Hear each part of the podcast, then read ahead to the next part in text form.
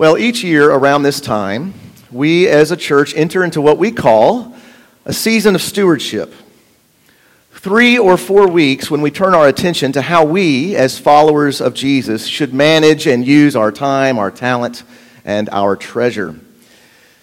And it makes sense for us as a church to do this each year because of how we actually form our budget as a church. Because the amount of our budget each year is not determined by our church leadership but by the financial pledges that you, our members and regular attenders, make. So, yes, it makes sense not to ask people to fill out their pledge forms without first taking the time needed to reflect on their own stewardship. And I do think that this is a, a good and wise approach. But there is also an inherent danger with it. By focusing on stewardship like this one month out of the year, we can be led to think that stewardship is only a once a year consideration.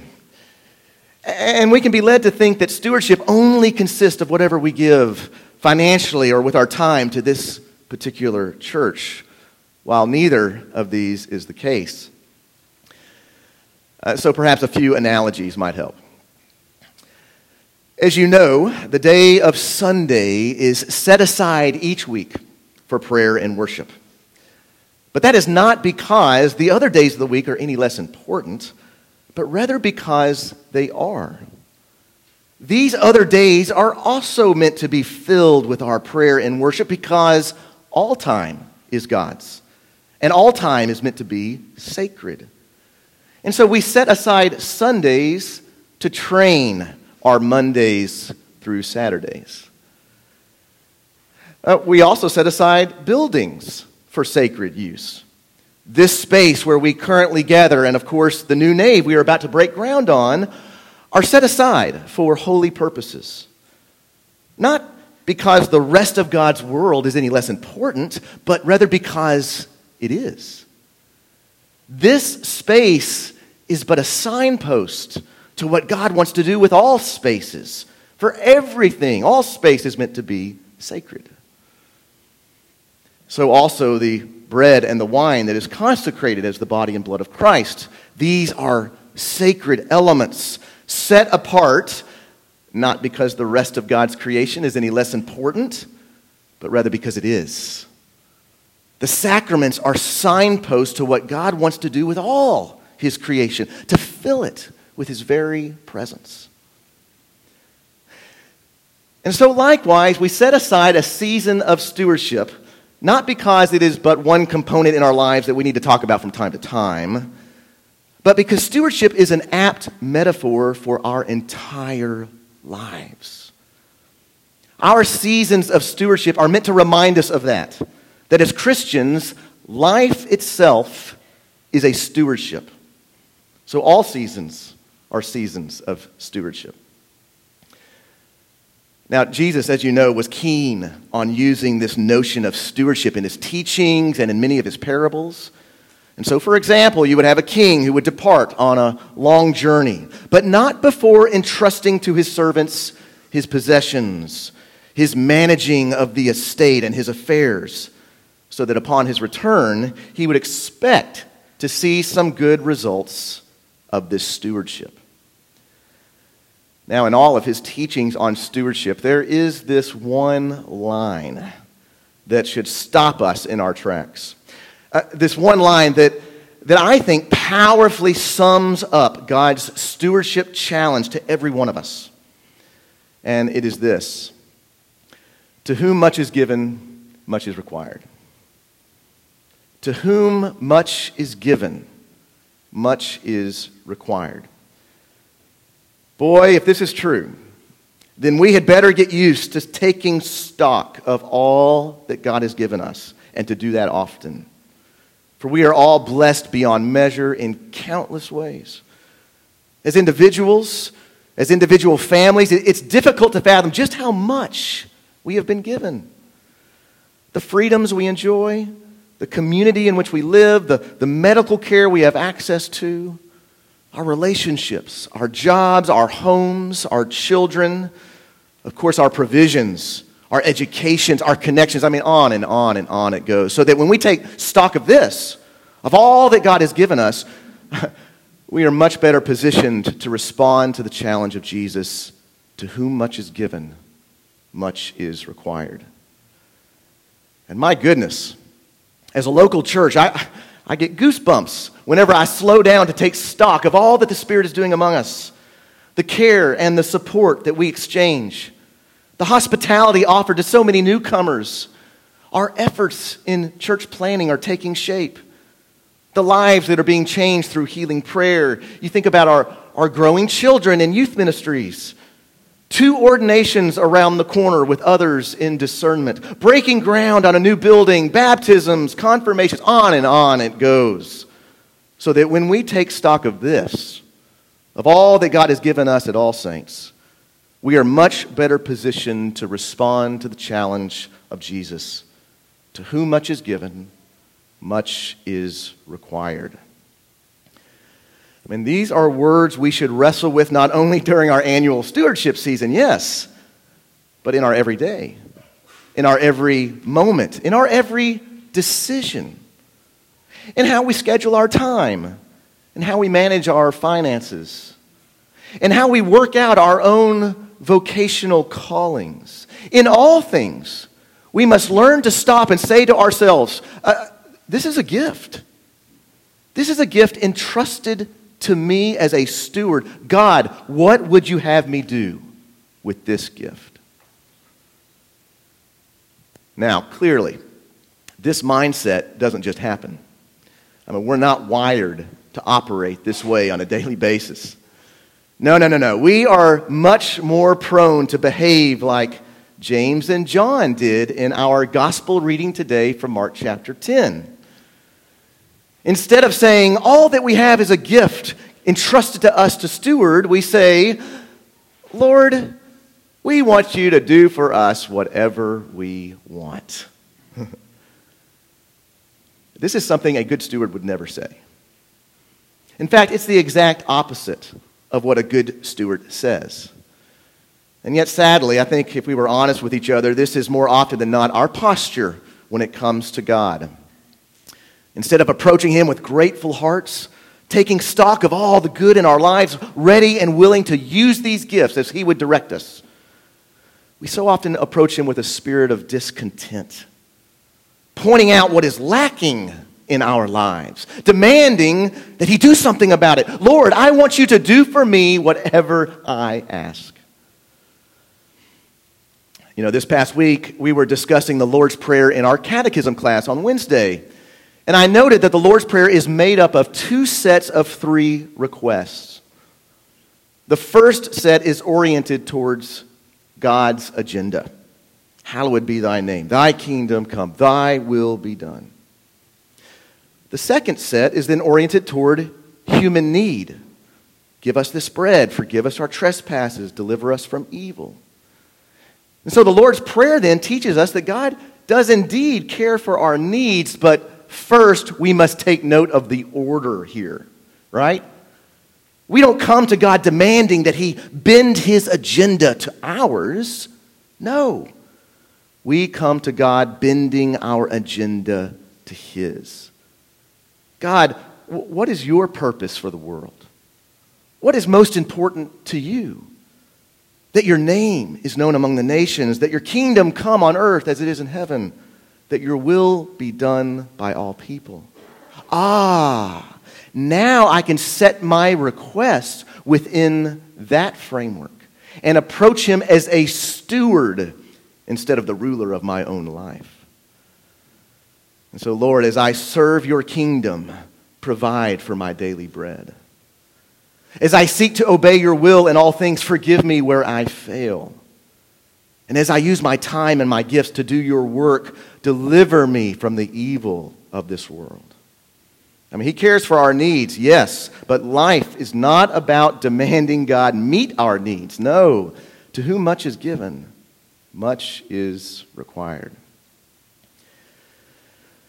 It should go without saying, but the disciples, like us, needed time and help to learn this life of stewardship. As I've been saying, it doesn't happen in a season, it happens over a lifetime.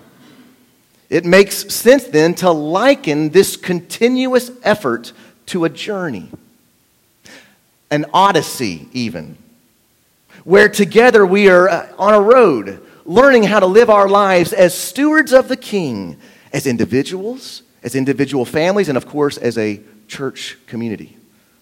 Uh, call it the Christian life, if you'd like. But for our purposes over the next few weeks, we're going to call it our stewardship odyssey. Our continuing mission to learn how to respond with gratitude and eagerness to the challenge of Christ. To whom much is given, much is required. And thank the Lord, it is an odyssey in which we are given a light to guide us on our way, a picture in the sky of our destination. Like the, like the Magi in the Christmas story, you know, they're not sure where their journey will take them, but they're confident that the light overhead will show them the way. We too are given a star when it comes to our stewardship odyssey. And once again, it comes from the mouth of Jesus himself. At the end of our gospel passage, Jesus says, For the Son of Man came not to be served, but to serve, and to give his life a ransom for many. If we are called to be stewards of the King, then we must be stewards in the way of the King, the way of the cross, the way of a servant you know, our Old Testament reading today, the, that famous suffering servant passage from Isaiah 53, is clearly on Jesus' mind here when he makes this statement.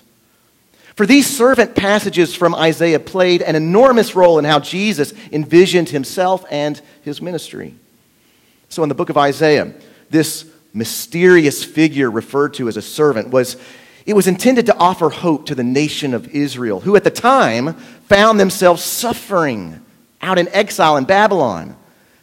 It was meant to help them to, to know that somehow the pain and the humiliation they were experiencing would somehow be a, benefit for the whole world.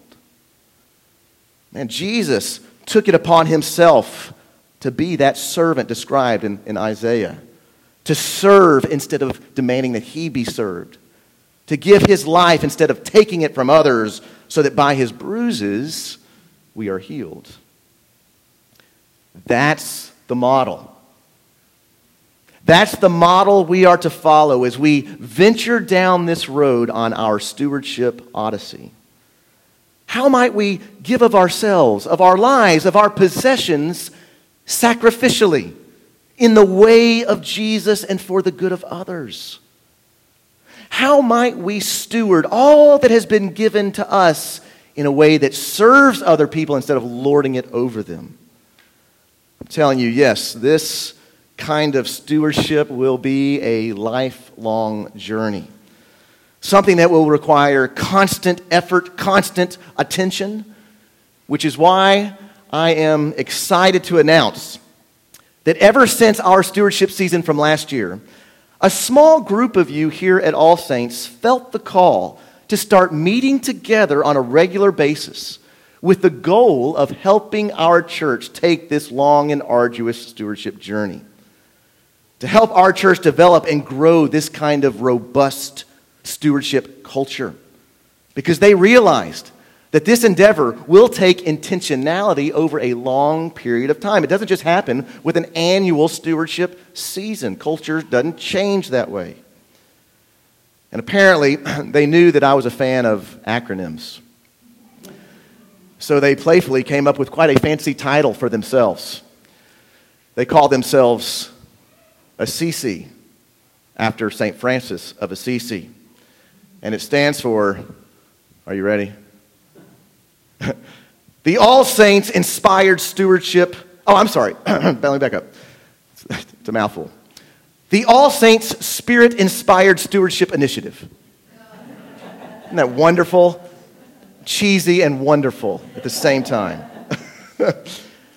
so, yes, this Assisi group will help with our seasons of stewardship each year, but more than that, they want to help individuals and families in our church take steps in this lifelong stewardship journey. Because we realize that everyone is at a different point in this journey. But wherever you are in this journey, we all have additional steps to take. And so, members of this Assisi team are always available to connect you with someone who might, you know, help you to form and commit to live within a personal budget or a family budget. Or they're available to help you brainstorm ways that we can share our resources and possessions with one another. Or to help you talk openly and honestly about your income, your tithing, your spending habits, how to save without overaccumulating, how to live on less so that you can give more. There are even folks here at our church who would love to sit down with you to think through questions of vocation and calling. How you might manage your own gifting, your time, and how you might respond to the Spirit's prompting in your life when it comes to all that God has given you. This Assisi team is also hoping to offer more programmatic opportunities, you know, classes, workshops, resources, things like that, as again, together, we move along our stewardship odyssey by responding to those two powerful sayings spoken by our Lord Jesus Christ. To whom much is given, much is required. And how do we steward what has been given? Well, for the Son of Man came not to be served, but to serve, and to give his life a ransom for many. And so let our stewardship odyssey begin.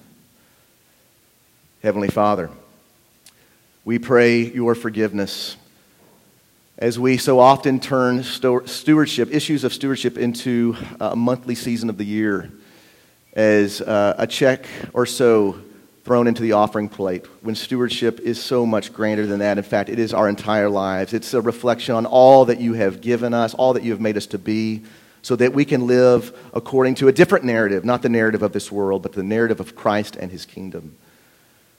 Help us as a church and as individuals to develop a more robust stewardship culture. One that takes seriously uh, the words of Jesus to whom much is given, much is required. We ask for your mercy and for your help. In the name of the Father, and of the Son, and of the Holy Spirit. Amen.